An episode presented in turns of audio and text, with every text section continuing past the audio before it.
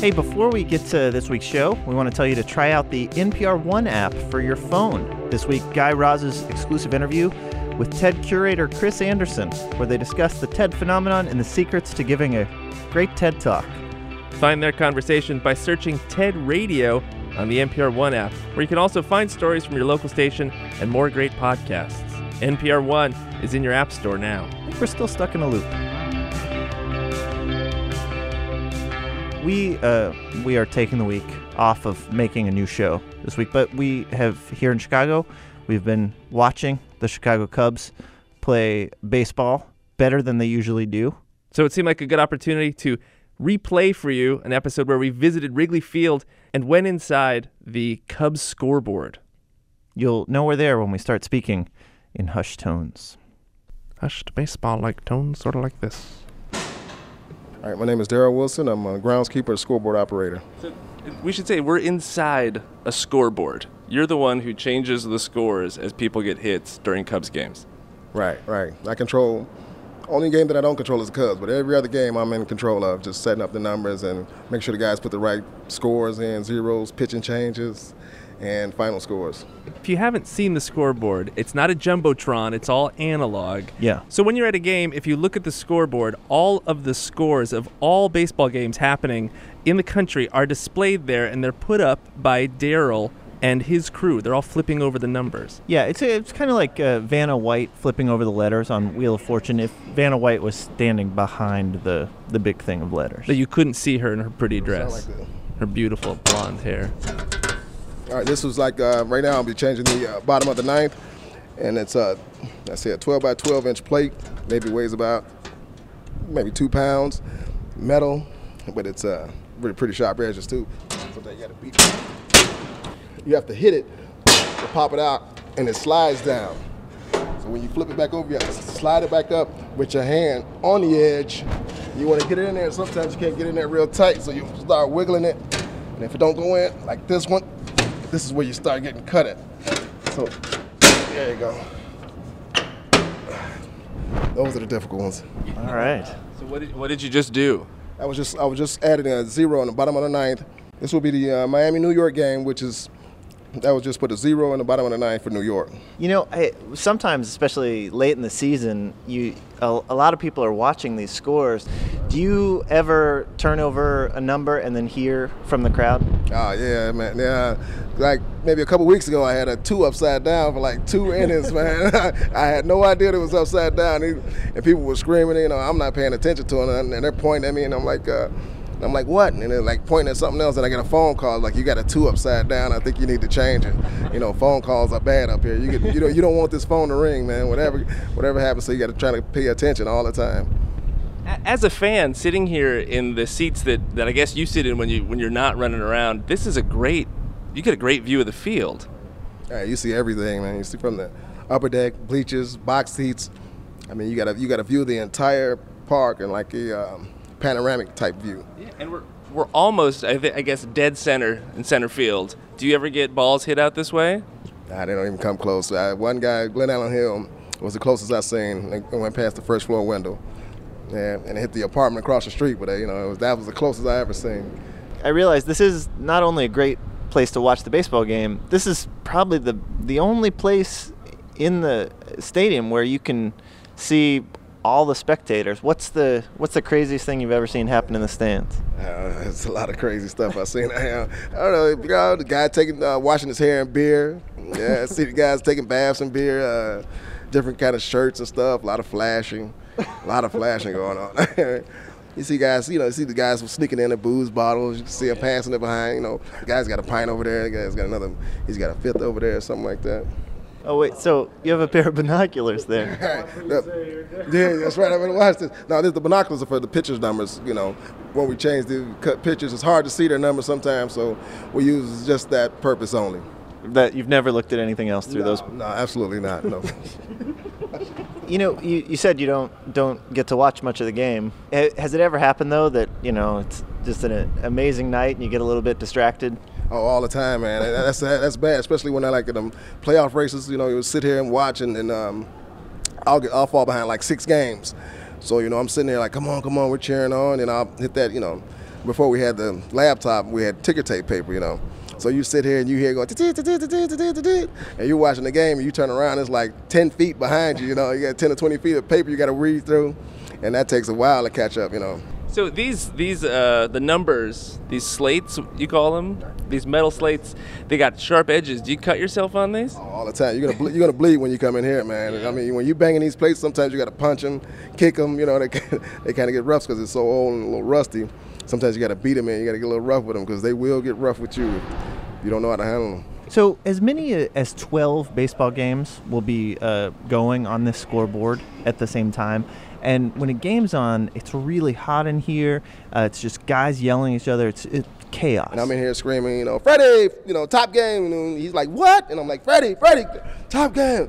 Bottom of the seven. He said, top of the seven. I said, bottom of the seven. And that's like, I mean, that's constantly every Sunday and every every night game. And it's like, it's hard to hear. So these guys keep saying, what? Next thing you know, you get a phone call. you get a phone call, and like the Sox didn't score in that inning. And I'm like, damn. These bleacher fans can be pretty, you know, it can be pretty brutal on us. And uh, if you make a mistake, they'll be, you know, especially during the Cubs game, you know, they're definitely on it all the time. so, when you hear from them, when you hear people screaming, what kind of things are they saying at you? I don't think I should say that. like, get your get your head out of your ass. what are you guys in there doing? I mean, sometimes guys start throwing stuff up at the scoreboard like peanuts and stuff like that. so, uh, you know, cups, and you can hear them banging. You know, they can hear them banging on the bottom of it. You know, on the bottom of the digital readout board that's right below this. We can hear him hitting that, and then we'll know something's wrong. You know, we'll look out the window. You'll see a guy pointing up here and he's screaming obscenities and calling you all kind of this, this, this, that. would be. No, we sit in the scoreboard, so everything you know. Normally, when you write, it's from left to right, but in here, it's from right to left.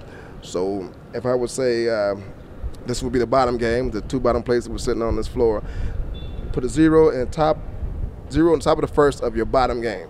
So this would be the bottom game, Bottom game. right? Nope. And here we're the, we're the and here we're the opposite. Oh, so this is the ninth inning. The 10th, By the way, right, don't 10th, worry if you're right. not So following this. It's it's right- super from right confusing. It's that's kind of the point. It's amazing these guys can keep this all straight. You gotta get up and move now. Six, five, four, three, two, one. Okay. This what locks it in. It's like a little wing nut. You want to turn that either way. Pull the board uh, plate out, flip it around. You want to lay it right in between those two slots. Slam it in. Push in real hard to lock it. There you go. That's it. That's how we do it. That's it. How'd that feel? Good. I didn't even cut. I didn't cut myself. You didn't hit the edges yet. the edges are sharp Do you have scars from? Uh, everywhere. Yeah. everywhere. You don't want to wear shorts up here either. You want to have some kind of pants on because these edges, you'll kick them, they'll fall on you, hit your toes. You want to wear some nice, sturdy gym shoes. If you drop one of these plates on your toes, man, that's, that's pain. That's some serious pain. I mean, I'm sure the team has good trainers and stuff take care of their injuries. Do they ever take a look at your your toe? No, no, you just you just grin and bear it, man. Just, just try to make it through the day with the Cubs win, because uh, it hurts even more when they lose. You know, that it's like uh, I think I got hit by this plate and the Cubs lost. I, you know, you get kind of pissed off, like, bro. You gotta be hurt a lot, I guess. That's funny. That's nice.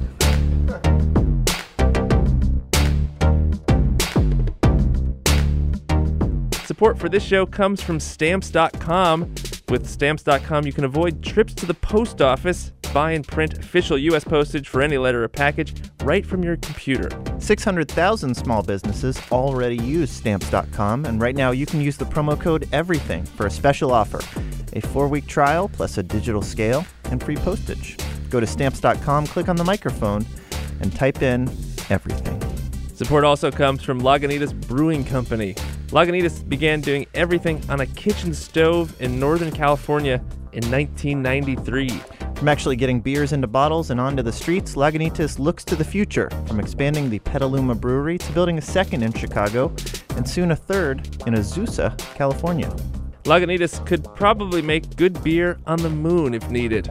Because wherever you go, beer speaks, people mumble. More mumblings at lagunitas.com.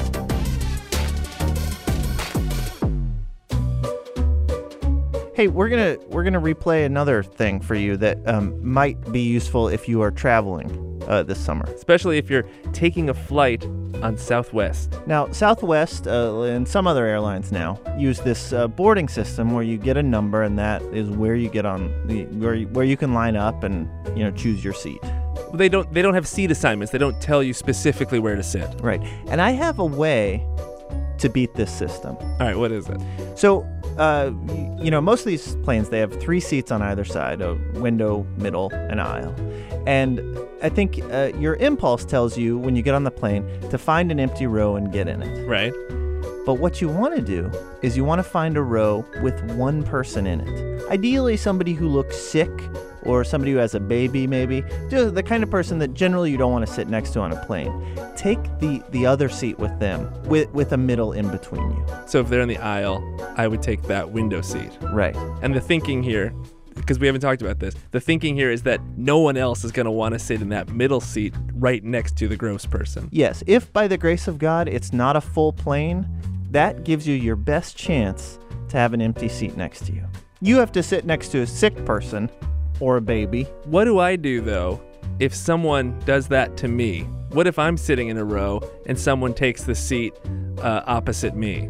I, life is life is filled with opportunities for self-examination. Am I gross? Yes.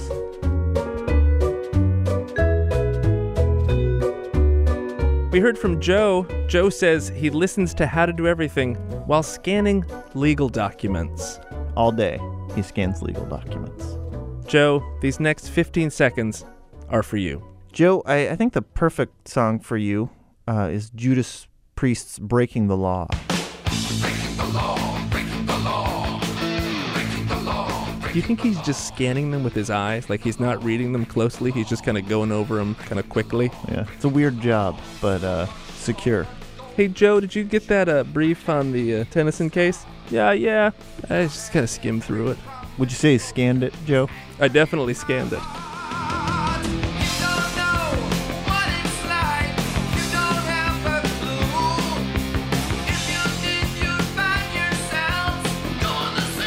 Well, that does it for this week's show. What'd you learn, Ian? I, I learned that uh, at, at a baseball game, someone is watching over everything you do. No, nowhere is private. You mean like the scoreboard guys? Yeah, but you know, it's like it's nice knowing that someone up there is watching over us. Like a guardian Daryl. May, maybe he governs our actions. Maybe he just observes. But I think we should pay tribute to Daryl above. I, I think it would be great if Daryl kept score for all the things I did right during a baseball game. Like if I went and got beer for everybody and I successfully made it back to my seat without spilling like three beers. Yeah, it'd be nice to see that up up there. Or if someone said something and I was like real quick with a funny comeback. Well, I guess he didn't make it to second base. Yeah, one up there on the scoreboard. Yeah. for quips. How to Do Everything is produced by Nadia Wilson with technical direction from Lorna White. Our intern, this is from an old show back then. Our intern was Seth Kelly. Remember him? I do. Thanks, Seth. Get us your questions at howto at npr.org. You can visit our website, howtodoeverything.org. I'm Ian. And I'm Mike. Thanks. This show is now over. We're going to be done talking in a few minutes. So we suggest you listen to something else rather than be alone with your thoughts. Uh, check out the new Code Switch podcast hosted by Gene Demby and Shereen Marisol Meraji. Code Switch is a podcast that helps us understand how race and identity crash into everything else in our lives. This week, they tackle the subject of whiteness. What does it mean? Why is it important that we figure out how to talk about it? Find Code Switch on the NPR One app and at npr.org slash podcasts.